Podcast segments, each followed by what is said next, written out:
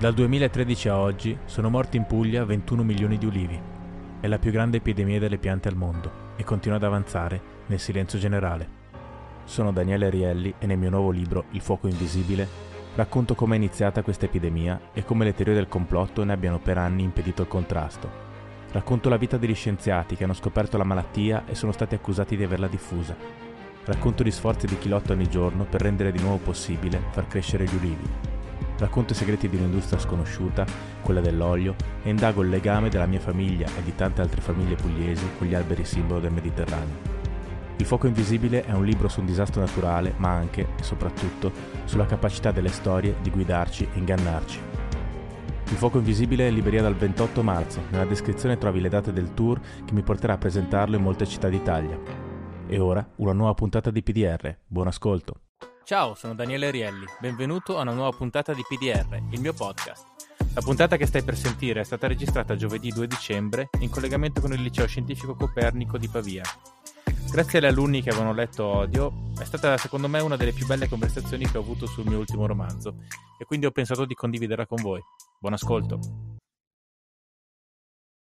Il testo nasce come, come tutte le cose che scrivo, in particolare i libri, da da una serie di cose, non da un'unica cosa.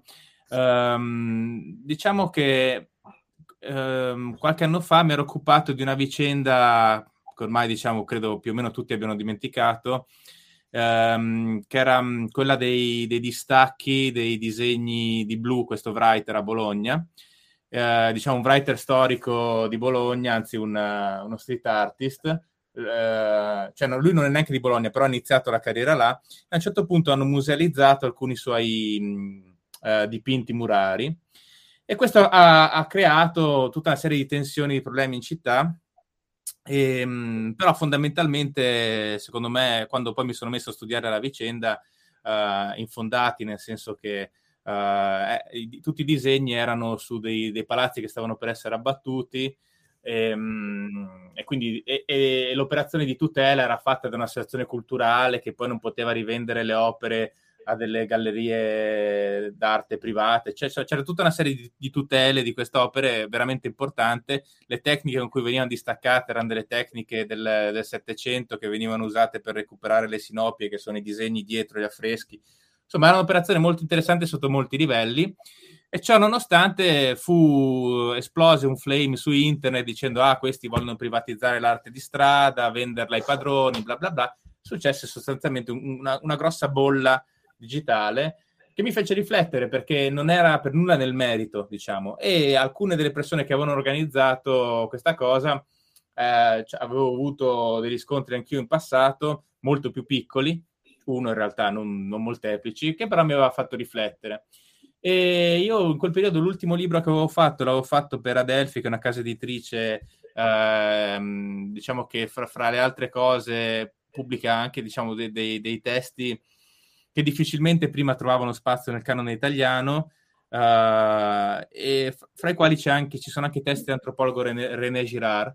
René Girard, come avete visto insomma, poi dalla, dalla fine del libro, è, è il teorico del capo espiatorio.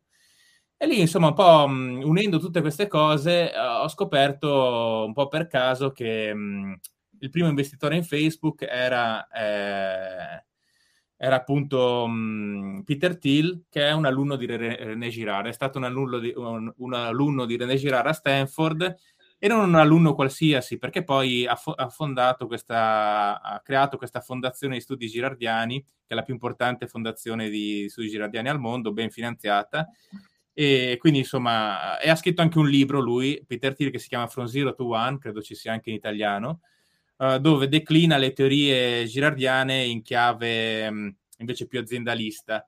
Diciamo, Peter Thiel è un personaggio anche per certi versi divertente, oscuro, eh, nel senso co- co- con una grossa componente, diciamo... Um, non necessariamente positiva, però ad esempio è l'unico investitore a Silicon Valley che come strategia di investimento è un contrarian, quindi diciamo se tutti investono da una parte lui investe dall'altra, o anche politicamente fu l'unico uh, grosso imprenditore a Silicon Valley ad, ad, appoggiare Trump alle elezioni in cui poi vinse Trump, perché tutti gli altri invece appoggiavano Clinton.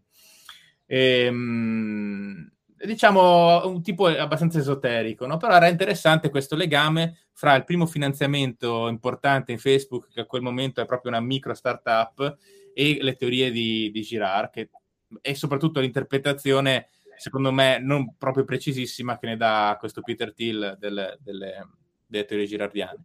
E secondo me questo era un, era un tema interessante. Poi io nella vita personale... Uh, avevo avuto delle esperienze anche con il mondo della politica e, e con quello dell'innovazione perché avevo, trov- avevo, scoperto una cosa, io sono fondamentalmente, non dico un luddista, però um, mi preoccupa un po' il ruolo della tecnologia uh, nell'età contemporanea, cioè mi sembra um, per molti aspetti, insomma potremmo parlare per ore di questo, però al tempo stesso quando ho cominciato la mia carriera diciamo da, dai giornali locali dove ero finito a scrivere veramente come si dice di solito per caso, ma questo caso era veramente una, una, pura casualità.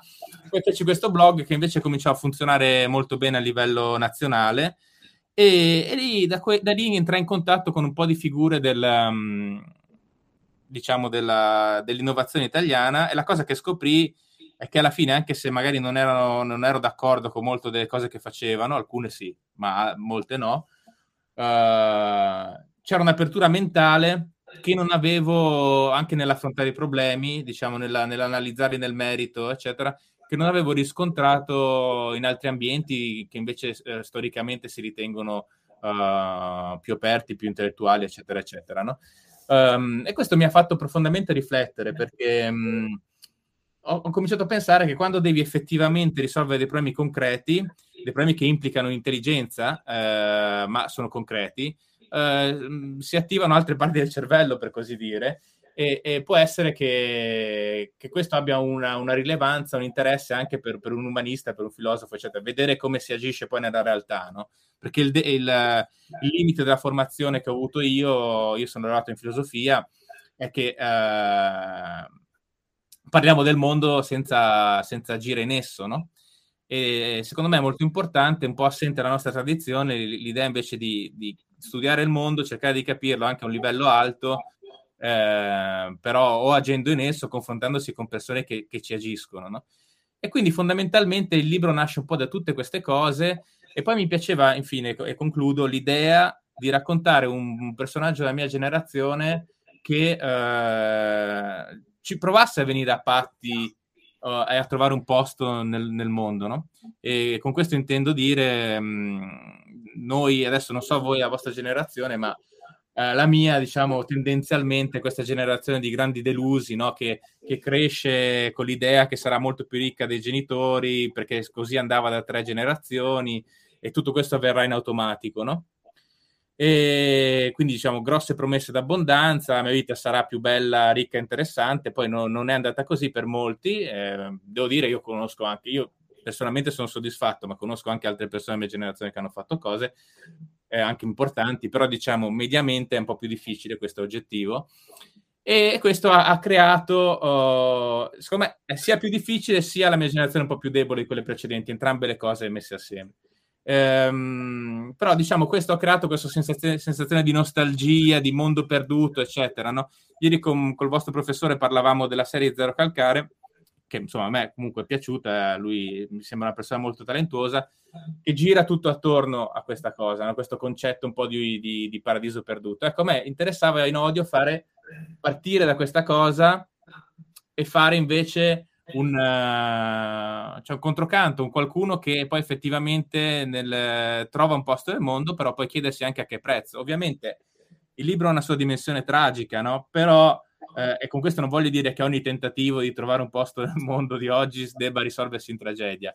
Mi interessava però la, te- la mm, come dire, la seduzione faustiana del personaggio perché mentre diciamo rispetto al mondo degli anni 50-60 col sogno del posto fisso nell'ente pubblico eccetera eccetera è una vita tranquilla ma diciamo mm, finanziata e oggi l'unico vero uh, metodo di ricchezza uh, cioè per aumentare la, ricchezza per la mia generazione, ma credo anche per la vostra, è il mondo della tecnologia. Cioè, senso, ci sono anche altre cose, però diciamo la via maestra è quello, perché comunque la tecnologia sta levando lavori eh, in tutti i settori, eh, perché li automatizza, perché rende alcune cose, diciamo, fattibili dalle macchine, non più dagli uomini, e dietro chi riesce a creare questo genere di soluzioni eh, ci sono, c'è la possibilità di, di, arricchirsi molto. Quindi, diciamo, è uno dei pochi ascensori sociali rimasti, no?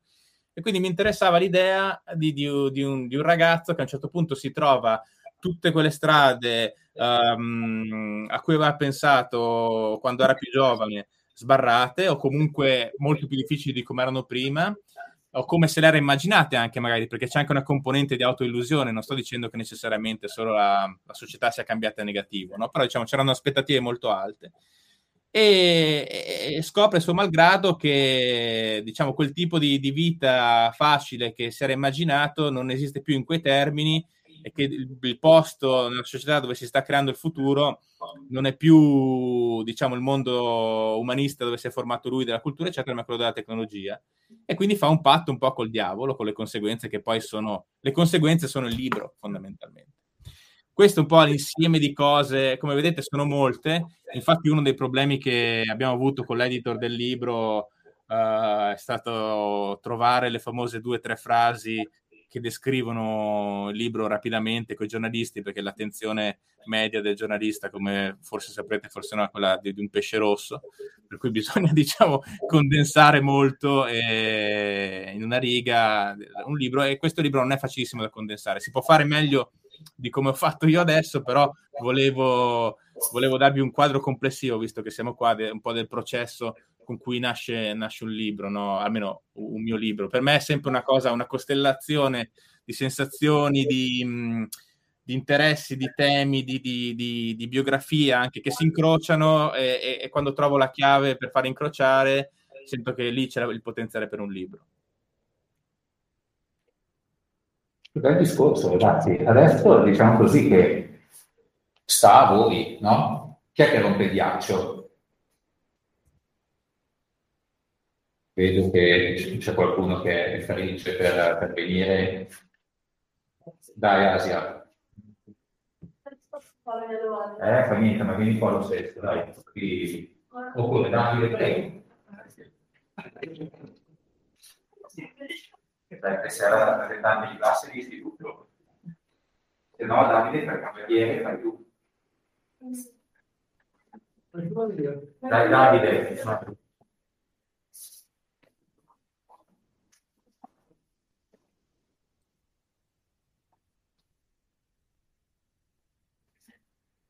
Eh, innanzitutto salve. Ah, buongiorno. eh, la mia domanda è che siccome vabbè, noi abbiamo letto Odie, appunto abbiamo trovato che il linguaggio era un po' non difficile, però delle volte magari dovevi rileggere due o tre volte la frase per capirla bene. Uh, la mia domanda è, non avevi paura quando appunto hai scritto il libro che questo ti avrebbe potuto causare un deficit nelle, nelle vendite o comunque un, so, una, una critica da parte di, del pubblico un po' più giovane.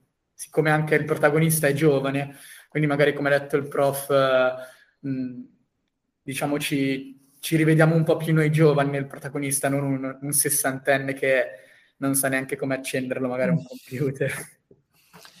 Uh, beh, dunque, um, questa è la versione semplice del libro.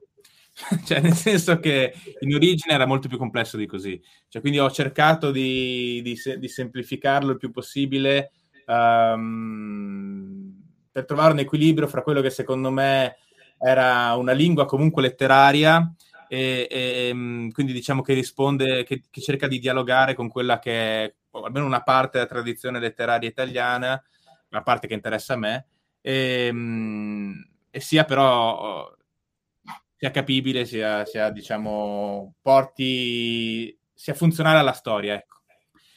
Quindi io cerco di trovare questo bilanciamento, non so quanto ci riesco, insomma, mi sembra di capire che non, non sempre ci riesco, eh, però al tempo stesso um, io, io, trovo che la letteratura debba rimanere una forma d'arte, almeno per come la faccio io, come la fa, fanno anche altre persone.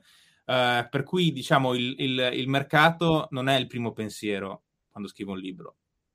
Nel senso, il lettore sì, ma il mercato no. Cioè, mh, quello che dici è molto vero rispetto alla ricezione. È vero che delle persone di appunto 60 anni, io ho visto anche nella critica, eh, anche quando gli è piaciuto il libro, per fortuna spesso, quasi sempre è piaciuto, però no, non hanno capito veramente, mi è sembrato da quello che hanno scritto, no? Ed effettivamente è una cosa su cui ero stato un po' più ottimista, eh, cioè pensavo che fosse più comprensibile. E quindi in un certo senso hai ragione, c'è una scissione generazionale per cui è più semplice che le persone della vostra età o della mia età capiscano, capiscano il libro, i temi. Però al tempo stesso, cioè, un romanzo deve inserirsi, secondo me, nella tradizione letteraria, no, deve, cioè, diciamo, uno può fare quello che vuole, però diciamo per come lo concepisco io, deve inserirsi in una tradizione letteraria. E a me piacciono molto romanzi, nove, alcuni romanzi del Novecento italiano, autori come Flaiano, Brancati, Parise. E, e quando scrivo piove, cerco di, di non dico di, di, fare quello che facevano loro perché non avrebbe senso, l'Italia è cambiata, la lingua è cambiata, però di dialogare con questo genere di canone, no? E anche perché poi alla fine non sei obbligato a scrivere un libro, cioè se lo fai è perché la cosa in un certo senso ti, dà, ti deve dare una, un certo piacere, che non, di, non, deve diventare unanistico, non devi scrivere solo per te stesso, quindi stai scrivendo per un lettore, però um, c'è della bellezza secondo me nel ricercare, nel fare un po' di ricerca sulla lingua, no? Poi guarda, ci sono casi molto più estremi del mio, uh, nel senso che ci sono lingue molto più convolute, molto più barocche, molto più fine a se stesse, alle quali voi probabilmente non siete neanche esposti perché poi vendono veramente 500 copie. Non... Però esistono, alcune sono anche buone in realtà. Pensa agli scrittori di lingua della tradizione italiana recente, non so come Buffalino, Gadda, cose che oggi probabilmente nessuno leggerebbe più, ma che fanno degli studi profondi sulla lingua, molto più com- complessi di quelli che faccio io, no? Quindi io idealmente rispetto al canone cerco di posizionarmi un po' a metà. Questa metà al, al giorno d'oggi sembra già difficile magari, no? E quindi mh, cioè, così me, me ne dispiaccio. Considera questo fatto qua che io cerco, cioè, la versione finale del libro è già una versione, eh, come si dice, eh, mi viene la parola in inglese, lucidata un'infinità di volte per, perché sia leggibile, no? E insomma, questo è un po' il processo, quello che c'è, che viene messo in campo, diciamo. Ok, grazie.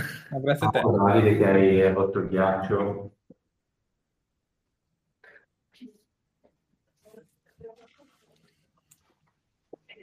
Ma guarda, se posso intervenire, io penso che la lettura del tuo libro sia stato un ampliamento sicuramente linguistico lessicale, ma, ma, linguistico più in generale per gli studenti che l'hanno letto. Perché a, parte le pagine di storia della letteratura che, si, si leggono per il passato, eh, di storia della letteratura del passato, eh, non avete mai letto un libro abbastanza complesso di 500 pagine, mi pare. No? Per cui questo, questo è stato un bel arricchimento. Eh, da questo punto di vista può essere visto anche come un esercizio anche costruttivo da, per, per voi, oltre che come un piacere. Eh? Ma guarda, se posso aggiungere qualcosa, una cosa su questo. Io non, non, voglio scrivere una letteratura punitiva, cioè nel senso il libro è un libro di storia, eh, nel senso che c'è della storia, c'è un plot, ci sono tanti libri in cui di fatto la storia scarseggia, soprattutto nel nostro canone letterario. Quindi per me la storia è centrale, a me piace l'idea che il lettore voglia andare avanti, no? Eh, però al tempo stesso c'è questo studio sulla lingua ehm, che però vi dico, cioè nel, nel, momento in cui voi entrate nel gioco letterario, cioè quindi leggete sempre più libri anche della nostra tradizione, ma non solo, um, arrivate ad apprezzare delle cose che prima non vedete, ma io, io stesso, uh, non lo so, alla vostra età leggevo, ma non so, Bukowski, Irwin Welsh, Brizzi, Brizzi, tra l'altro, è un autore che ha una lingua, ha una bella lingua sottova- del tutto sottovalutata. Brizzi è l'autore di Jack Frusciante, non so se avete mai sentito Jack Frusciante è uscito dal gruppo, che è stato un bestseller generazionale quando ah. avevo più o meno la vostra età. È un libro che vendette un milione di copie su questo ragazzo bolognese, diciamo, le sue avventure post-adolescenziali. È un bel libro. Poi lui scrisse Bastoni, che invece è un libro molto più cupo, secondo me anche, anche bello.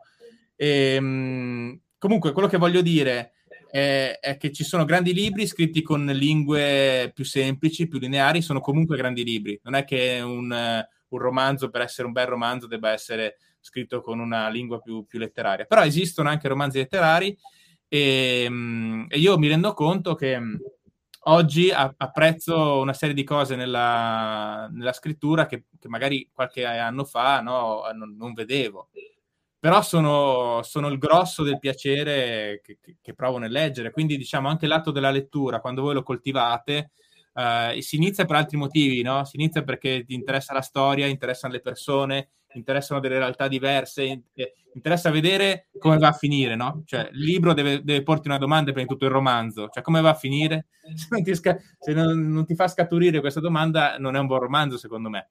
Però non è l'unica, l'unica variabile, no? E più leggi, più, più diciamo, ampli eh, il tuo canone personale di, di, di, libri che ti piacciono, di letteratura che ti interessa, più incominciano a entrare anche altre variabili, no? Ehm, per dire, un autore italiano che scrive dei romanzi che possono sembrare relativamente semplici nella fruizione è Bassani, questo autore eh, ferrarese novecentesco, eh, e però se tu, se tu, vai a vedere con l'occhio, diciamo, educato i suoi romanzi, sono scritti con una lingua incredibile, cioè c'è una cura del dettaglio, del particolare, eh, veramente ai massimi livelli per, per, la nostra tradizione letteraria, no? Quindi, diciamo, io direi così, che andando avanti, se, se, vi interessa l'oggetto romanzo, ci trovate della soddisfazione, è un posto dove vi, vi piace andare ogni tanto, Uh, secondo me ha alcune funzioni fondamentali, ad esempio ci permette di medesimarci nell'altro, di vedere delle realtà che non conosciamo. Per dire uno dei miei autori contemporanei preferiti è Karl Knausgard, che è uno scrittore norvegese. Io mai avrei saputo nulla della Norvegia, né mai mi sarei interessato della Norvegia in vita mia, leggendo i cinque tomi sulla sua vita, di, sulla vita di questo scrittore, che sono, non so, nella mia edizione credo 3500 pagine. Eh, adesso so molte cose sulla Norvegia che prima non sapevo, ma non solo sulla Norvegia come, diciamo, mh, mm, sai, quelle cose da sussidiario, tipo si, si, si, eh, si, dà, si pesca il merluzzo, vabbè, ok, ma proprio sulla vita delle persone, cioè su come, eh, come si relazionano, cosa sono le cose che interessano a, ai ragazzi, agli adulti, agli anziani, come, come vivono nei paesi, nelle grandi città, cioè, diciamo, tutta una serie di cose in cui noi ritroviamo noi stessi ma cambiati, no? E questo è l'aspetto interessante della letteratura, ci fa vedere un'altra possibilità eh, di noi stessi, perché una delle cose che mi spaventano di più, e, e, e chiudo su questo, del, del, del, mondo di internet e soprattutto dei social, è che c'è questa chiave narcisista. Cioè, a me interessa me e tutto quello che è simile a me. Quindi io posto nella mia bolla uh, se sono di sinistra le cose di sinistra, se sono di destra le cose di destra. Eh, se mi interessa il, dico per dire le bocce, ovviamente non vi interessano le bocce, ma neanche me, però per dire eh, posto tutto, tutto, sul mondo delle bocce, non vedrò mai nessuno che invece non so gioca a pallavolo, no? E rimango chiuso nella, nella mia cosa. Questa dimensione qui, un po' ombelicale, un po' autoreferenziale, mi spaventa molto. E la letteratura, eh, come tra l'altro frequentare il mondo reale, entrambe le cose, eh, aiutano a spezzare un po' questa autoreferenzialità, questa bolla, no? Mi, mi, permettono di vedere come vivono gli altri, cosa pensano gli altri, ed è uno straordinario meccanismo di empatia, anche quando poi i personaggi che, che popolano questi romanzi possono essere anche personaggi negativi, con delle eh, criticità, con delle negatività, eh, non necessariamente, ma possono. E questo però mi, mi apre ad altre possibilità dell'essere, altre possibilità di essere una persona e secondo me è molto importante, eh, fa parte di un percorso di crescita, ma anche poi da, da adulto fa parte di, di un percorso, uh, cioè di un modo di concepire l'essere umano che diciamo fa parte della tradizione occidentale, non solo, però diciamo è, è, è centrale nella nostra tradizione e sarebbe un peccato ve, venisse persa, no? perché proprio ci fa il vero, il vero grande fascino dei romanzi per me è che ci mette nella testa di un'altra persona, ci fa vedere un'altra persona nel dettaglio, più altre persone, no? E questo, con questo dettaglio qua non lo fa nessuna forma d'arte. Esistono i film, esistono le serie che fanno la stessa cosa, però il, il romanzo va più nel profondo e, e, e, questo secondo me è il suo valore. Magari Alice, prima di porre la domanda, io vado un attimo a chiamare la collega della classe qui di fianco e le chiedo una cosa. vi lascio in buona compagnia. Ponete le domande e rispondete ovviamente educatamente che, che credete, ok? Per cui vi lascio Gliela faccio Sì, sì, sì, qui parli come video, per fare, a parte che c'è la registrazione, quindi se succede qualcosa vi, Sì. vi sorprende lo stesso. No, ragazzi, se, se avete voglia di chiedere qualcosa, anche, anche gli alunni delle altre classi ovviamente se vogliono possono intervenire. E poi educatamente chiedete. Io volevo ringraziare l'autore per aver suggerito una, un altro punto di vista, cioè la letteratura come un qualcosa che spezza la bolla autoreferenziale. Grazie perché ci ha dato uno spunto di riflessione che si potrebbe anche sviluppare in un elaborato scritto. Ah, Bellissimo. Questo tema. Bene, Grazie mille. grazie a voi. No, prego. Dai, Alice, arrivo subito. Ehm, Leggeremo odio. Va bene, grazie. vorrei chiedere, eh, diciamo, quanto ha preso ispirazione dalla sua vita per scrivere questo libro, se c'è ovviamente una parte relativa a questo.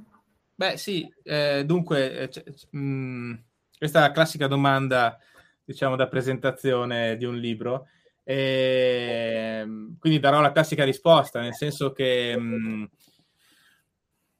in qualsiasi romanzo, anche un romanzo molto distante da- dalle vicende personali dell'autore, c'è sempre una forte componente autobiografica, perché comunque guardiamo al mondo attraverso, attraverso diciamo, la nostra coscienza, la nostra esperienza, delle cose che può essere diretta o indiretta, però diciamo non c'è un punto diver- eh, di osservazione diverso dal nostro, no? quindi dobbiamo partire da là. Quindi in un certo senso ogni romanzo ha una componente eh, autobiografica. Tu dirai, ma questo non è che risponde alla mia domanda, hai ragione.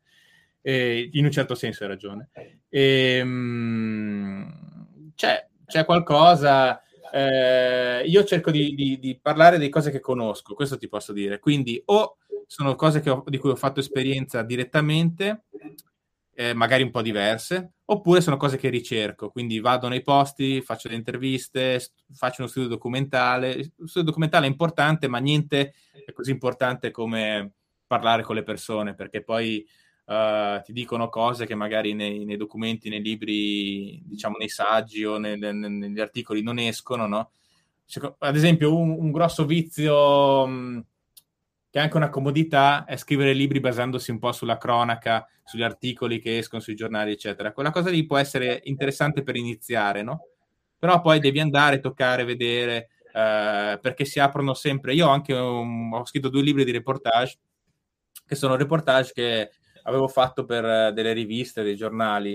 eh, e spesso volentieri andando in un posto quando ancora i giornali avevano risorse per farlo, perché adesso tendono, si tende a scrivere i pezzi da casa perché i giornali non vendono più, quindi non hanno più i soldi che avevano prima, e questo è un peccato per il giornalismo perché la qualità inevitabilmente si abbassa. Ma mi capitava spesso di arrivare in un posto eh, con una teoria eh, su quello che sarei andato a raccontare e tornare con una visione totalmente diversa delle cose, o molto diversa, o un po' diversa, comunque diciamo differente.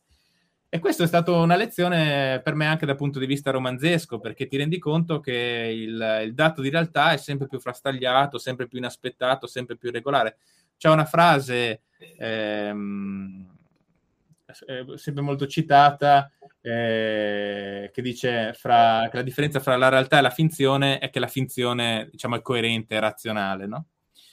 E, e invece la realtà no.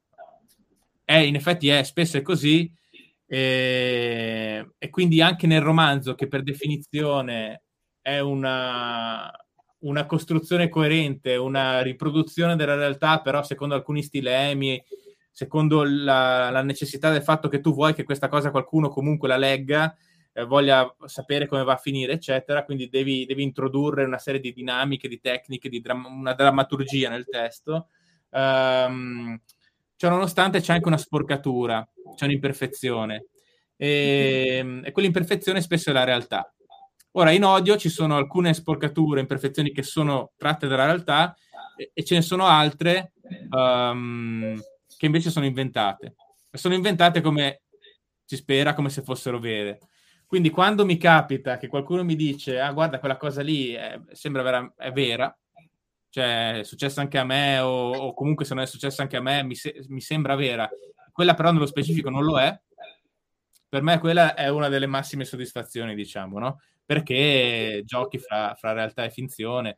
Eh, per dire, col mio primo libro, che è un libro molto diverso, dove tra l'altro De Santis, come dicevo prima, il protagonista di Odio appare nel primo capitolo, solo nel primo capitolo, eh, mi capitava quando facevo le presentazioni, siccome era un libro tutto ambientato nel Salento, dove viene mio padre, ehm, che venisse della gente e dicesse guarda quel personaggio là l'hai fatto uguale, l'hai cambiato nome, ma io lo conosco, è proprio così, no? Ed era un personaggio inventato, eh, cioè del tutto inventato. E questo ovviamente a me faceva molto piacere. Io ho avuto uno stalker che veniva a tutti, siccome il libro nel, in Puglia, in Salento in particolare, è stato diciamo, un piccolo caso, un piccolo bestseller locale, sfortunatamente, però diciamo lì è andato molto bene, quindi ho fatto tantissime presentazioni là perché continuavano a chiamarmi questa persona continuava a seguirmi dicendo: Ah, guarda, è inutile che neghi, io lo so che lui è così, eh, però appunto era tutto, diciamo così, un viaggio suo, non, è, non, era, non era, così, e questo dà, dà, soddisfazione. Quindi fondamentalmente, chiudo il discorso, eh, è, è, è, sempre un gioco fra, fra, fra, realtà e finzione. Oppure magari creo tutta una situazione che è di finzione, però la caratterizzo con degli elementi reali eh, anche se poi quello che succede nello specifico in quella scena, in quella parte, in quel capitolo, non è mai successo, però dentro ci sono tutta una serie di elementi veri che servono a, a, dare questa sensazione di realtà. No? Il realismo non è l'unica cosa in letteratura, ci sono autori molto bravi che non sono per nulla realisti. A me piace, mi piace, cioè mi piace che ci sia un discorso, un dialogo in corso fra letteratura e realtà. È una cosa che mi ha sempre affascinato eh, anche da quando ero più giovane di voi e continua a affascinarmi adesso. E, e quindi cerco di mettercelo, cerco di mettercelo questo dialogo. Come è una questione che un po' è teorica, che è quello che ho detto adesso, e un po' è anche, una, anche poi funziona un po' come a livello artigiano, cioè sviluppi una sensibilità artistica o artigiana, come preferisci, io diciamo più alta sarebbe dire artistica, eh, però va, va bene in entrambi i casi, di come rapportare la realtà che hai conosciuto tu al, al testo, a, al romanzo. No?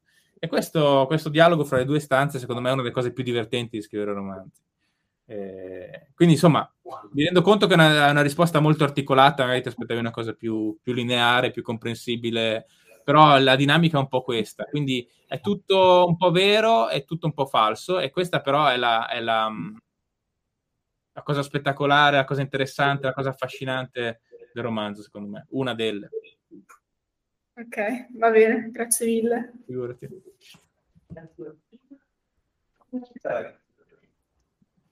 Anche, ecco, sono un attimo tornato, mi sono fatto rivedere in classe perché abbandonarli per troppo tempo non va, non va bene, sono qua. E hanno parlato malissimo di te. Eh, lo so, lo so, lo so, ma li ho lasciati liberi apposta così hanno trovato un capo espiatorio in questo caso. Eh, no, prego, eh. vai Asia. Uh, io vorrei chiedere uh, che tipo di scrittore sei o ti senti di essere e qual è il motivo per cui scrivi sostanzialmente. Ok, eh, che, che, tipo di scrittore mi sento di essere non saprei, cioè questo in genere è una cosa che, dovre- che, dovrebbero dire se vogliono gli altri, nel senso che io ho il, il, mio, ho il mio, percorso. Come ti dicevo, sono, come dicevo prima la tua collega, eh, sono, sono, affascinato, diciamo, dal, dal, tentare un dialogo col, con la realtà nei testi, questo sicuramente. E questo un po' mi deriva dal fatto che, che ho fatto anche molti reportage, due libri di, no, di non fiction, come si dice, eh, però non necessariamente, è una cosa che avevo anche prima in realtà. Cioè, una risposta semplice dire che è perché faccio anche, ho fatto un, del giornalismo narrativo, allora cerco di portare questa cosa anche dentro i romanzi. Sì e no. Cioè, nel senso, aiuta, come dicevo prima, aiuta perché ti permette di vedere realtà la cosa bella di quando fai un reportage a un certo livello, cioè nel senso che hai i mezzi e i tempi, è che entri nelle case delle persone, entri nella loro vita, ti portano magari in, in, macchina a vedere i posti di cui stai parlando, camminate, andate a ma- mangiate al ristorante, insomma ci sono tutta una serie di cose di quotidianità, vedi casa loro, ti raccontano dopo un po', dopo la, la prima ora non ti dicono niente, dopo un po' incominciano ad aprirsi quando hai la sensazione diciamo che ti puoi fidare. Eh, infatti le storie migliori sono quelle dove torno, perché magari il primo pezzo la gente, le persone che interrogano, si, che, interrogo, che intervistano si fidano, poi vedono quando è uscito il pezzo che sono stato, diciamo, fedele alle cose che mi hanno detto, senza fare delle geografie, senza dire per, necessariamente bene delle persone. Eh, quando tu, diciamo, gli dai una dignità alle cose che dicono, cioè cerchi di rappresentarle per quello che sono e, e non per prendere la parola che ti sembrava più spendibile su un giornale, girarla e fare il titolo fare la cosa. Allora, quando le persone vedono, le tue fonti vedono che tu non fai queste cose qua e sei, diciamo, affidabile, eh, cerchi di tutelare, non necessariamente, ripeto, farli apparire migliori di quello che sono o parlare bene di loro, ma semplicemente sei equo, sei equo nella rappresentazione, eh, si aprono tantissimo, le persone poi parlano, eccetera. E questo è uno, uno, un, un momento eccezionale di osservazione, perché comunque nella vita di un adulto, quando insomma lo vedrete fra, fra pochi anni, le, le, le, occasioni di confronto con mondi che non sono il tuo mondo professionale o degli affetti, della famiglia o degli amici, eccetera, si riducono tantissimo. Eh, è molto difficile conoscere persone nuove, eh, però poi dipende ovviamente dal lavoro che fai, però eh, diminuiscono queste possibilità e fare questa attività di racconto del reale ti, invece ti permette di entrare nelle vite delle persone, di vedere cose. Io devo dire, ho cambiato molto visione del mondo, uh, proprio dal punto di vista valoriale, politico, morale, facendo questo genere di lavoro. Cioè diventi molto più tollerante nei confronti di persone che magari prima odiavi o comunque non stimavi oppure ti sembravano semplicemente stupide e poi le vai a vedere da vicino e ti rendi conto che anche loro sono delle persone, hanno loro modo di vedere il mondo che magari è diverso dal tuo, ma non è così folle. E, e questo è interessante. No? Questo, diciamo, è il lavoro di scavo e questo c'è in quello che faccio. Quindi questo sicuramente è un elemento per, per rispondere che tipo di scrittore sei. Questa cosa non è scontata. Uno può essere uno scrittore metafisico, scrittore astratto, e non occuparsi di queste cose, diciamo, se non uh, lateralmente, no? Eh, io questo cerco di farlo, sicuramente questa è, è, una componente. Per il resto, come dicevo prima, mi interessa il lavoro sulla lingua, eh, questo andando avanti negli anni, perché se voi leggete Lascia stare la gallina, il primo romanzo, eh, scusate, lingua...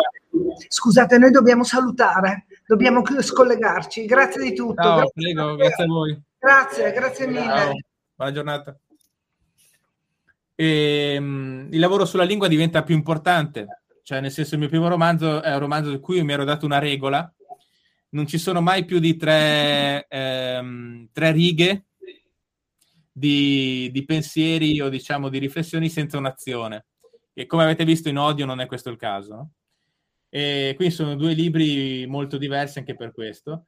E, e comunque la lingua è molto più semplice. Quindi diciamo, io sto seguendo un percorso che va un po' più verso anche un'attenzione alla lingua che magari prima avevo, perché non ho mai fatto le cose a caso, però non, non, così, non così, spiccata.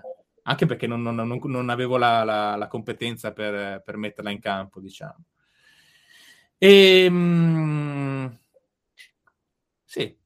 Poi forse l'altro elemento è la contemporaneità, cioè comunque il nostro canone, questo diciamo è, è una sotto, un sottoinsieme del reale, no? Siccome il reale si svolge in un tempo storico, significa che se scavi nella realtà, scavi nella realtà del tuo, del tuo tempo storico, di quello immediatamente precedente, no?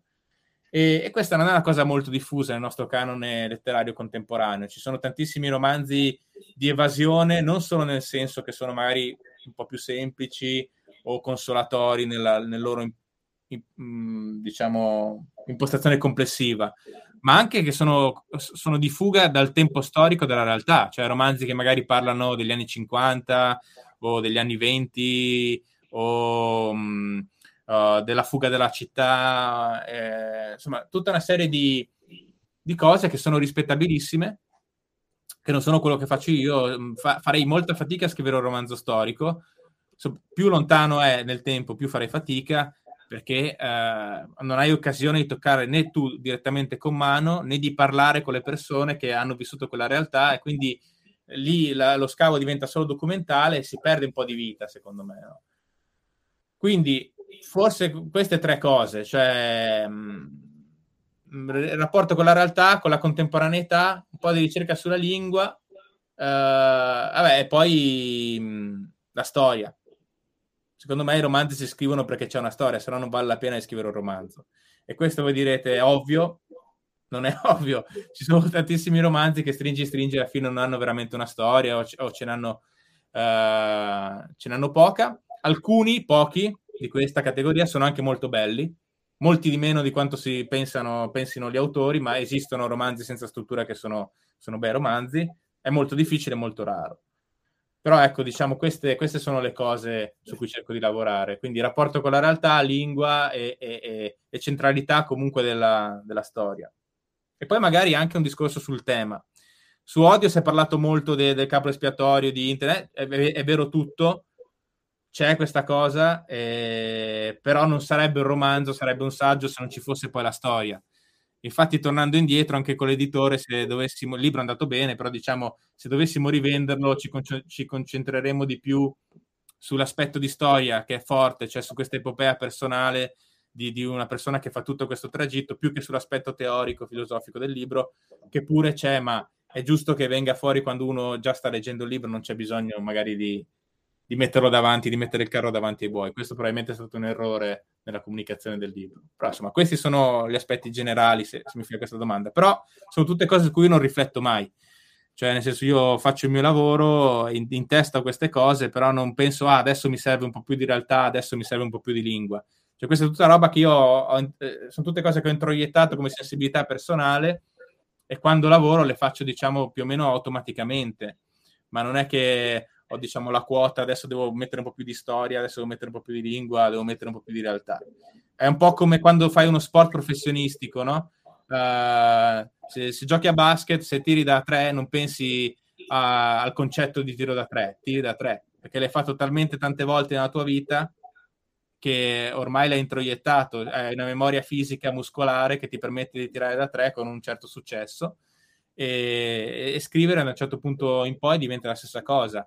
Uh, c'è tutta una riflessione teorica dietro profonda, però eh, nel momento in cui scrivi, quella cosa lì sta, diciamo, nell'inconscio e magari ti ci confronti ogni tanto quando hai occasioni come queste, quando devi scrivere de- del tuo lavoro su un giornale o un festival, una conferenza, però diciamo, ma anche alle volte anche su, alla scrivania, però la maggior parte del tempo tutta questa roba ce l'hai dentro e eh, quello che esce esce diciamo veramente con un moto uh, artistico cioè non dico automatico però qualcosa come nella sospensione della, della, coscienza c'è in tutto questo. Deve arrivare come un colpo di karate come una mossa ehm, adesso non voglio diventare eccessivamente retorico però c'è una dimensione capito in cui tutto questo viene, viene introiettato in un gesto in una eh, non in un automatismo, ma in un, in un, flusso. Ecco, quando tu di tutto questo riesci a creare un flusso, una sensibilità personale che tu sai che c'è, che è lì e che si sviluppa quando stai scrivendo,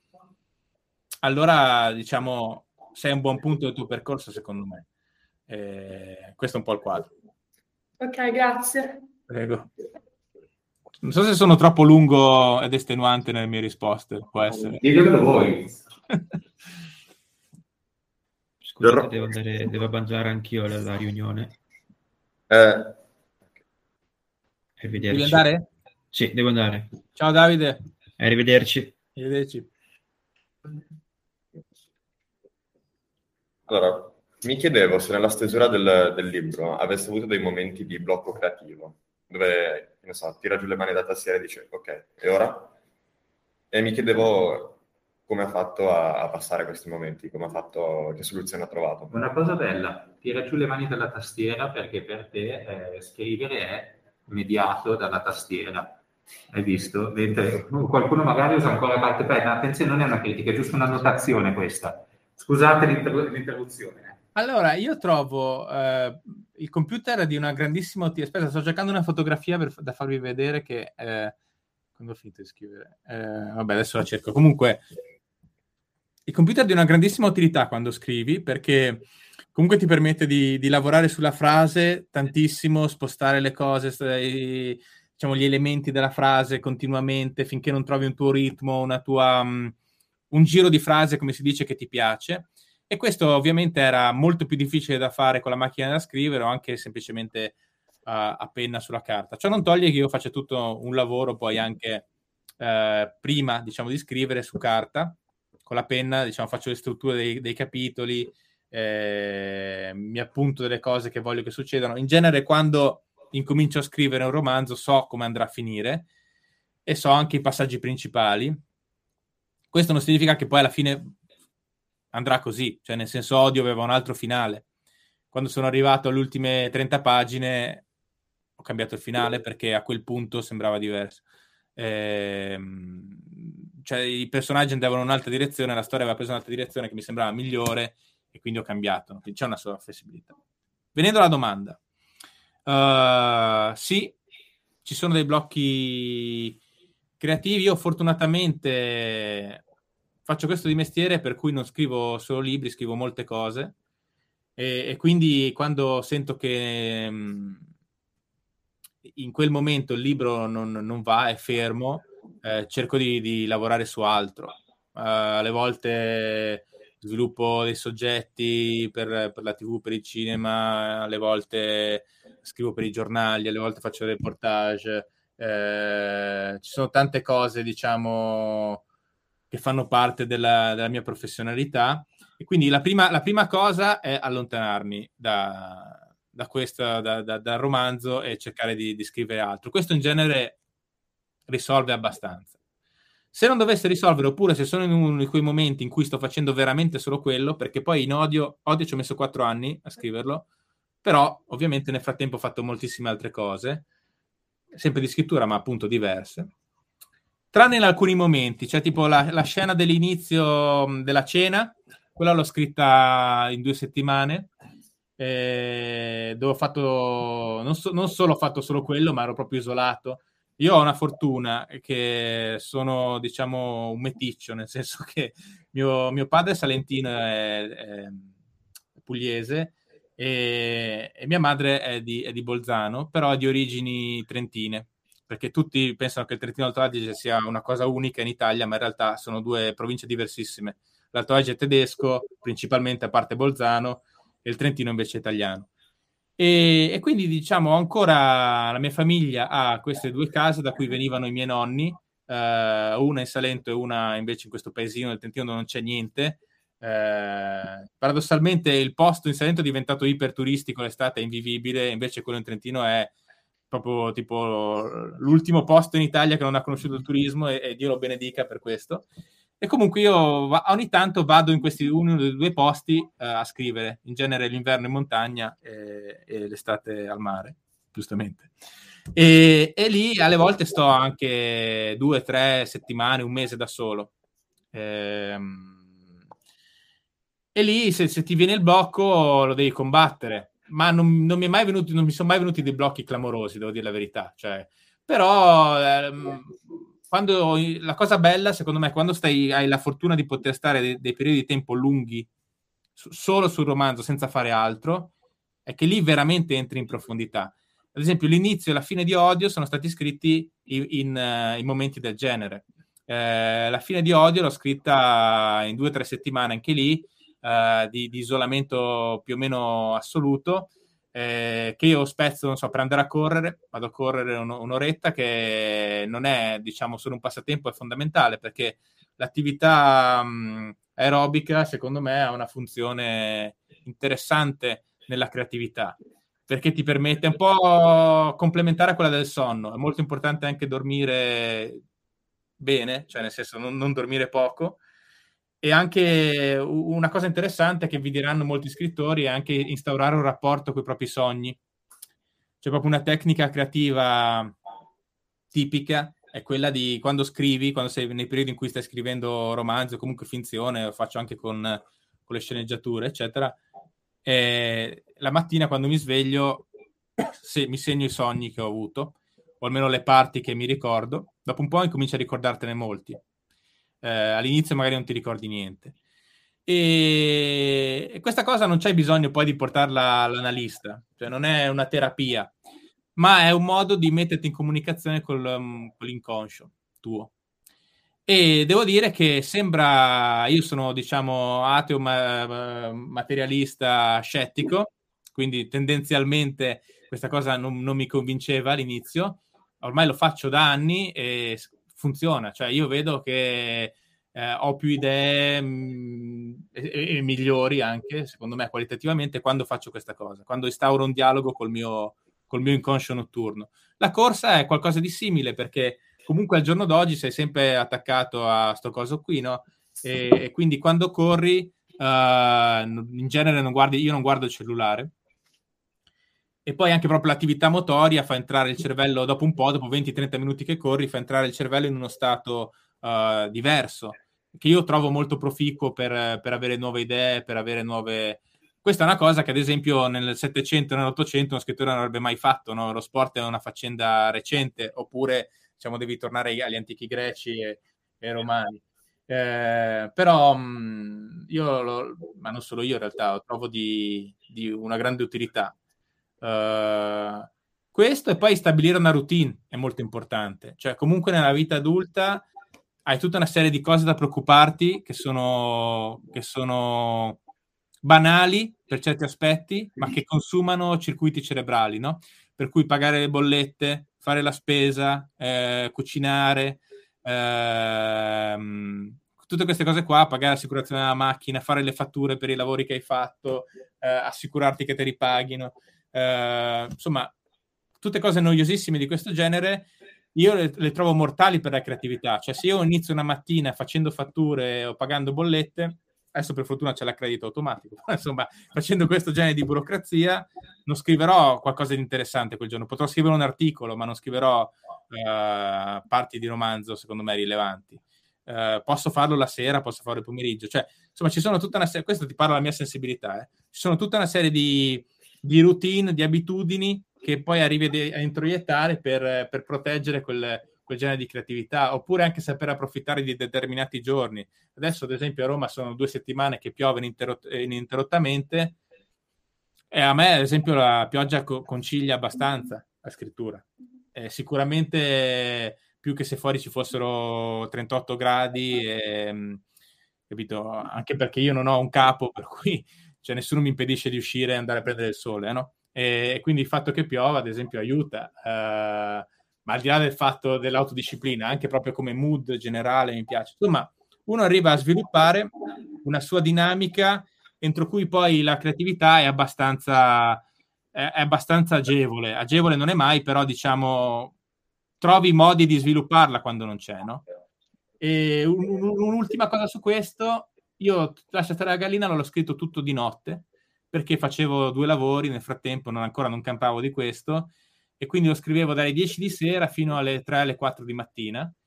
E, um, e quel libro è relativamente più semplice dal punto di vista linguistico anche per quello, perché a quell'ora magari non sei tanto preciso sulla lingua, però sei più estroverso, almeno io sono più estroverso, scrivo cose che magari eh, con una leggerezza che magari non avrei durante il giorno e ancora oggi non riesco più a fare quegli orari, eh, che a un certo punto sono stanco, però la sera, se quando si, si placa tutto il flusso digitale, non ti arrivano messaggi. Io ho delle app che bloccano sia i social, sia cioè ho diciamo delle app che mi permettono di bloccare l'interazione col mondo no? quando scrivo. Però eh, la notte non hai neanche bisogno di lanciarle perché sai che nessuno ti cercherà a mezzanotte eh, o ti scriverà, eccetera. In genere non succede. E, ehm, e quindi questo mi dà una pace della mente che è abbastanza proficuo per scrivere. Purtroppo adesso, quando sono l'una e le due, poi sono stanco. Non riesco ad andare fino alle 4 e 5 come facevo una volta. Però quelle due ore là, magari tutto il giorno che penso a un capitolo, come girarlo, la scena, come strutturarla, come si connette a tutto il resto. E poi la sera, quelle le, le due ore dove il cervello si sta già preparando ad andare a dormire e quindi lascia un po' uh, i vincoli, no? Diventa meno, meno sorvegliante. Magari è il momento in cui butto giù la prima stesura e poi il giorno dopo, la mattina, eh, lavoro invece più sulla lingua, sul giro di frase, eccetera, eccetera. Poi ci sono capitoli che possono essere ri- rilavorati 30 volte. Odio un libro super lav- rilavorato, però diciamo le prime fasi funzionano così. Questo quindi per dire che se tu organizzi, dopo un po' impari a conoscerti, a conoscere la tua mente, a conoscere le tue routine, se tu organizzi tutto questo, eh, eh, diciamo, il problema della, del blocco creativo non è che non esista, ma è, è abbastanza ridotto. Ecco. Eh, grazie mille. Figurati. Ragazzi, abbiamo tempo ancora per una domandina, se, perché c'è la professoressa di Inglese fuori, però ci lascio un po' di qualche minuto. Se volete, siamo qua. Dai, dai, Andrea Davide, prego. Innanzitutto, buongiorno. Ah, buongiorno. Volevo chiederti quando è che hai capito che tu dovevi diventare uno scrittore? Senti, questa è una cosa che ho sempre voluto fare, però mh, cioè, da, bambino, ad esempio, veramente, sei, sei, appena ho imparato a scrivere, ho cominciato a scrivere dei racconti orribili, ovviamente, eh, in genere su base animale, cioè quindi tipo, so, storie di lupi, robe del genere. Eh, oppure delle cose invece già di cronaca, cioè tipo, ad esempio, a Bolzano c'è l'occhio su ghiaccio, e io andavo allo stadio, ci vado tuttora quando torno a casa, e quindi mi ricordo che avevo scritto un po' di, di cronache, di partite, diciamo cose più di stampo giornalistico, però già con degli elementi, um, diciamo anche di, di, di personaggi, ma po- pochissima roba in realtà. Poi dopo uh, ho scritto de- una, una bozza di romanzo alla vostra età più o meno, terrificante, c'è ancora su un, su un CD-ROM, un CD-ROM da qualche parte, che eh, spero di non ritrovare mai. E, e, poi ho smesso di scrivere perché non, non, mi sembrava, diciamo, di sapere. Non è che mo so tantissime cose sulla vita, però qualcosetta di più. E mi sembrava di dover fare esperienza. Quindi io dai, fai conto, dai 18 ai 28 non ho scritto una riga. Ho fatto l'università, ho fatto altre cose, ho lavorato, ho vissuto un anno a, a Berlino, eh, lavoravo là, insomma, ho fatto un po' di cose eh, me la sono anche spassata abbondantemente, devo dire la verità. E, e, poi dopo ho ricominciato a scrivere. Quando sono tornato in Italia, no, già, già, a Berlino ho cominciato a scrivere, ma e poi soprattutto quando sono tornato in Italia, perché non è che a quel punto fossi diventato il saggio della foresta, però due cosette in più le avevo viste e, e quindi mi sembrava di poter scrivere. Le cose che ho scritto a quel punto erano comunque brutte, un po' meno brutte di prima, e, e, fun- e, fondamentalmente funziona così, diventano sempre un po' meno brutte finché a un certo punto cominciano a diventare decenti e poi magari anche buone. È un processo molto lungo, almeno per me lo è stato. Ovviamente tu nel... mentre lo fai pensi, ah, questa cosa è una figata, è bellissima. Poi dopo in retrospettiva ti rendi conto che non lo era magari, no? Però fa parte del, del processo. Però sì, se, se, mi chiedi è una cosa, infatti alle volte parlo con delle persone, no? uh, anche della mia generazione o adesso più giovani, e non sanno bene cosa fare nella loro vita. Io paradossalmente l'ho sempre saputo, ma ho sempre pensato che non sarebbe stato possibile. Cioè io sono cresciuto in una città dove non esistono, adesso forse qualcuno c'è, ma uh, cioè io non vivo più là, però diciamo anche fra le persone che vivono lì, che non c'era nessuno che faceva scrittore o mh, attività artistiche non facevano parte della, della mio, né del mio circuito sociale né di quella città, che è una città molto particolare perché è un insediamento recente che è arrivato lì col fascismo, quindi diciamo è una città operaia dove gli italiani sono stati portati là per lavorare alle acciaierie eh, quindi non è una città colta, non è una città... I, i tedeschi invece che erano già sul posto avevano una tradizione contadina, eh, la, la, densità di popolazione era molto bassa, non c'è mai stata un'università, non c'era neanche una sede vescovile che era a Trento, diciamo non è una città di tradizione colta per niente, no? E quindi non, non era, un, un, non era un, una possibilità che tu nasci a Bolzano fai lo scrittore, no? E quindi io ho sempre pensato, io però vorrei fare quello non lo farò mai. E, e, vabbè, andava così, cioè sapevo che sarebbe finita così e... Mm, cioè nella vita ci sono anche alcune cose che devi accettare, no? E, e, poi invece è finita al contrario, ma non per caso, perché ho continuato a insistere e poi effettivamente è successo. Però finché non è successo, io non, non credevo che, sarebbe, che, che, potesse succedere, so come dirti. Cioè non era una possibilità che dice adesso faccio questo, questo e questo e a un certo punto sono scrittore. Era proprio una roba che è una cosa che era sbagliata tecnicamente pensare nel mio ambiente sociale. Cioè eh, non lo dicevi neanche, ti vergognavi. Cioè adesso tutti vogliono essere artisti eh, cioè nel contesto in cui sono cresciuto io era indeficiente se dicevi una cosa del genere, capito? E quindi io non la dicevo neanche, scrivevo e, e, e basta. E, e, poi invece è successo. E il primo a stupirsi sono stato io in realtà.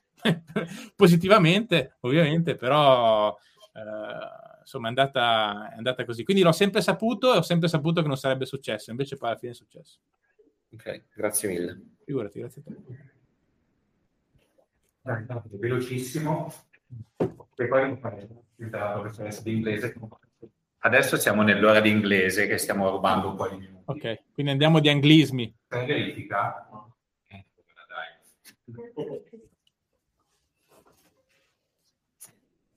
Eh, volevo chiederti, siccome nel, nel libro affronti l'argomento appunto dei social, della, del fatto che stiano prendendo so- il sopravvento e tipo noi siamo, siamo dipendenti da questi social, eh, uscendo dalla, dall'aspetto della trama, quindi dal personaggio, che tu personalmente credi che...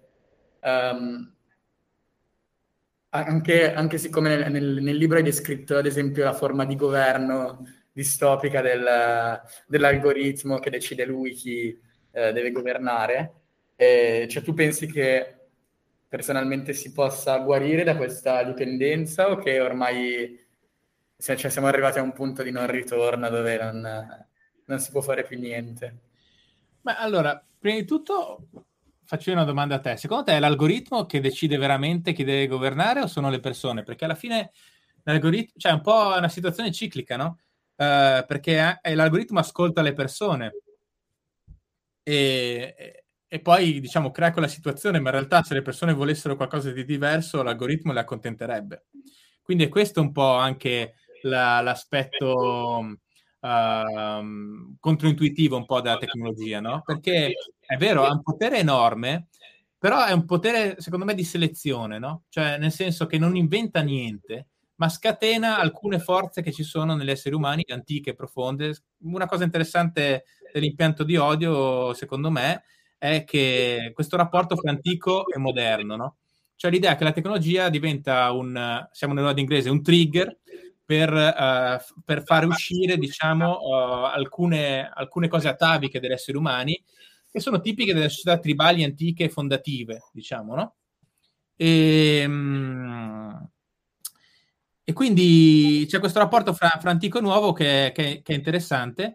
E, um, l'altro giorno sentivo un'intervista al, al fondatore di Instagram e lui diceva proprio questo, diceva sì è vero, il nostro algoritmo è un algoritmo additivo che in italiano non, non esiste, però appunto ora d'inglese, de, addictive, cioè insomma crea dipendenza. E, ehm, però siamo noi che diciamo alle persone cosa fare o no? Perché io comunque all'inizio, quando questa startup, lui dice, no? Quando questa startup faceva altro, non avevamo utenti, non ci usava nessuno e stavamo fallendo. Poi a un certo punto abbiamo capito una serie di cose che invece piacevano alle persone e siamo diventati Instagram, no? E di chi è colpa? Nostra o delle persone? cioè, il bilanciamento è interessante. Sul fatto se c'è una domanda aperta, questa non ho una risposta per te. Io credo che eh, sicuramente dare una determinata forma alle, alle cose eh, perché comunque così la tua società fa utili, distribuisce utili agli azionisti e agli investitori, sicuramente ha un ruolo fondamentale nella realtà. Se oggi mi dicessi è più importante eh, che l'algoritmo di, di, una piattaforma performi bene per gli azionisti o chi vince le prossime elezioni in Italia o in Francia, eh, negli Stati Uniti già un po' un discorso un po' più complesso, complesso, secondo me è molto più importante l'algoritmo, oggi come oggi. Cioè se tu sei un politico non esisti se non ottimizzi il tuo messaggio per, per, per i politici, per l'algoritmo, questo è un dato di fatto. Quindi la situazione è articolata, difficile, non so come ne usciremo. Probabilmente la soluzione c'è tutta una corrente in America che pensa che la soluzione dovrebbe essere tecnica, bisognerebbe trovare degli algoritmi più compatibili con, uh, con la società come la vogliamo, con la democrazia, con la libertà, con la libertà d'espressione, d'opinione, eccetera, eccetera. Vedremo come andrà a finire. Invece, per quanto riguarda punto di non ritorno, questo è un discorso delicato perché eh, non vorrei neanche fare il. Uh, cioè, io no, anzi, riformulo. Cioè, è un tema che torna dalla, dalla, notte dei tempi. Quando fu inventata la scrittura, eh, c'era chi disse: Eh, vabbè, ma adesso con la scrittura la gente nessuno si ricorderà più niente, eh, nessuno si ricorderà più niente perché tanto te lo puoi scrivere quindi diventeremo tutti stupidissimi, no? Eh, ovviamente la scrittura è stata un, un grande eh, drive di, di, di, espansione della civiltà, no? E poi dopo la scrittura la stampa, arriva la stampa e dico, ah, però il monaco manuense, poverino, perde il lavoro e questo è un problema, no? Guardate che il monaco amanuense per sua fortuna era impiegato dal, dalla Chiesa, quindi non perdeva lavoro, però diciamo c'era una, una paura di cosa potesse succedere eh, con, con l'invenzione della stampa. E in effetti la stampa crea una rivoluzione, perché non ci sarebbe stata, ci sarebbe stata l'esplosione della borghesia in Occidente senza la stampa, probabilmente saremmo ancora al dominio, al dominio dei nobili. Cioè quella classe commerciale si è riunita e ha, ha fatto, diciamo, è diventata una forza politica eh, e culturale nel momento in cui c'è stata la stampa, no? Poi c'è stata la televisione, tutti dicono, ah, la televisione, adesso diventeranno tutti stupidi con la televisione, eccetera, eccetera. Adesso c'è internet, ci sono i social, ci sono, uh, diciamo, gli algoritmi che, che, creano appositamente dipendenza per vendere pubblicità. Ora, uno può anche leggere tutto come un grande declino, eh? Cioè, è possibile, si stava meglio quando non c'era la, la parola su, da scrivere sulla caverna. Io conosco dei pensatori che la pensano così, pensano che l'inizio della, della scrittura sia l'inizio della, della corruzione umana. È una, è una visione non molto popolare, non molto diffusa, ma esiste. Quindi, da un lato, bisogna stare attenti a non eh, eh, pensare che, diciamo, tutto sia semplicemente un arco decadente e, e, alla fine di ogni generazione, in genere quando invecchi tu, è finito il mondo, no? C'è un effetto, si chiama così, si chiama eh, rose, rose colored glass, mi sembra in inglese, cioè il, il um, il vetro colorato di rosa, che sostanzialmente sarebbe l'effetto che tu guardandoti indietro, guardando al tuo passato, lo vedi più rosa di quello che fosse, no? Lo vedi migliore di quello che era effettivamente in realtà e diciamo la tua memoria seleziona delle cose eh, migliori. Alle volte anch'io ho questa impressione, cioè quando con la mia compagna guardiamo, non so, dei film degli anni Ottanta, capita, pensiamo ma quanto erano brutti questi film tecnicamente cioè, c'erano dei capolavori, se tu guardi un film di, di Fellini o di Bergman, eccetera, sono son dei film ancora oggi pazzeschi, ma le cose più, più, popolari, più commerciali, alcune sono veramente agghiaccianti viste da oggi, e però se, se non le rivedi te le ricordi meglio di quello che sono. Quindi è sempre difficile dire è, è, è la fine questa cosa qua o, o andremo avanti. Se tu pensi negli anni 70 eh, c'era una guerra fredda fra due potenze a livello globale, potevano a un certo punto uno poteva schiacciare un pulsante e mettere fine all'umanità. Partiva una guerra nucleare, partivano i missili dalla Russia all'America o dall'America alla Russia. Fine della storia, fine della vita sulla Terra, rimanevano forse gli scarafaggi, no? Non è successo. Ok? Però non era mica una cosa da poco, cioè nel senso non è una cosa che probabilmente io non c'ero, sono dell'82, però probabilmente non, non dormivi bene, cioè benissimo la notte, ti, ti rimaneva il dubbio. Adesso potresti pensare, sì, ma se i cinesi fanno gli eserciti robot, i droni, uh, le, le, la guerra batteriologica, eccetera, eccetera, dove andiamo? Effettivamente ci sono tutta una serie di minacce uh, importanti, però ehm, vedremo come andrà a finire. Io personalmente tendo sempre un po' al pessimismo, però non posso escludere, non posso, um, diciamo, negare neanche il fatto che fino adesso la razza umana ha trovato un modo di andare avanti in qualche modo, no? Però anche solo il fatto di discutere dei rischi, delle potenzialità, diciamo, un po' apocalittiche che ci sono nella realtà, è già una cosa positiva, perché magari ti, ti permette di aggiustare il tiro, eh, di vedere cosa potresti fare meglio, come migliorarlo per renderlo più, più sostenibile, per, per, creare un futuro, no? Se dici semplicemente, ah, le cose vanno tutte bene, così non c'è nessun problema, eh, allora questa diventa una situazione un po' pericolosa, un po' rischiosa, un po' scivolosa, capito? Quindi io ho una tendenza al pessimismo, ma è un pessimismo creativo, nel senso è un, è un pessimismo che vuole dialogare co, co, co, col tempo contemporaneo, per, anche in una certa misura per, per migliorarlo un pochettino. No? Ok, grazie. Figurati, grazie a te. Uh, allora, devo dire che questa, questa chiacchierata è stata interessantissima. Ragazzi, voi che cosa ne dite? Eh? Faccio? Allora facciamo così, lo facciamo un bel applausino Daniele. Eh? Grazie. grazie, grazie mille. Allora, poi magari se volete ne parliamo anche un altro momento, adesso veramente dobbiamo lasciare il posto alla, alla collega, altrimenti mi, mi scuoia perché ho rubato un, po di, un pochino di tempo. Allora, io ti ringrazio di nuovo di essere, di essere stato qui con noi. Spero veramente che situazione pandemica, eccetera, eccetera, e lentezze burocratiche, tutte le cose messe assieme possano veramente eh, risolversi. Le lentezze burocratiche in Italia sono pessimista più o meno quanto te in questo caso, eh, possano risolversi e permettere, chi lo sa, un domani, magari, non so se con voi in un altro momento dell'anno, l'anno prossimo, eh, o con qualche altra classe, un incontro dal vivo. Nel frattempo ti ringrazio, poi magari ti, ti mando la, la, registrazione della... Sì, volentieri, grazie. Cosa? Nel frattempo, visto che siamo schiavi dei social, ho già messo una foto che abbiamo che ha fatto una delle nostre alunne qui in, um, eh, sull'Instagram e spero anche che la, ci sia un sondaggio molto... Vediamo, fammi vedere come post, si, dove la trovo. Eh, ti ho taggato anche. Ah, mi hai taggato. Liceo scientifico su Instagram. Guarda qua. Il genere audio sì, certo. Beh, mi piace questa, questa scelta binaria. Questa scelta binaria è molto così, vediamo se c'è una certa... Eh, che, risposta c'è. E niente, allora via, ci, ci sentirà tramite me, messaggi e così via. buona giornata. Grazie mille. Ciao, buona giornata ragazzi e ragazze tutto, adesso bisogna specificare. Okay. O, oppure, buona giornata a tutti, meno male che non ha detto nessuno. Ciao, ciao, ciao. ciao.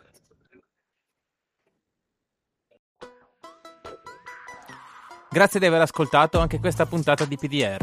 Nella descrizione dell'episodio trovi il link a Odio, alla nuova edizione di Lascia stare la gallina e a tutti i miei libri, così come a quelli degli ospiti del podcast. Sempre nella descrizione trovi anche il link per iscriverti alla mia newsletter, per rimanere aggiornato sulle novità riguardanti il mio lavoro, libri, articoli, reportage, incontri pubblici. Ricordati infine di iscriverti al podcast sulla piattaforma da cui lo stai sentendo per non perderti le prossime puntate. Alla prossima!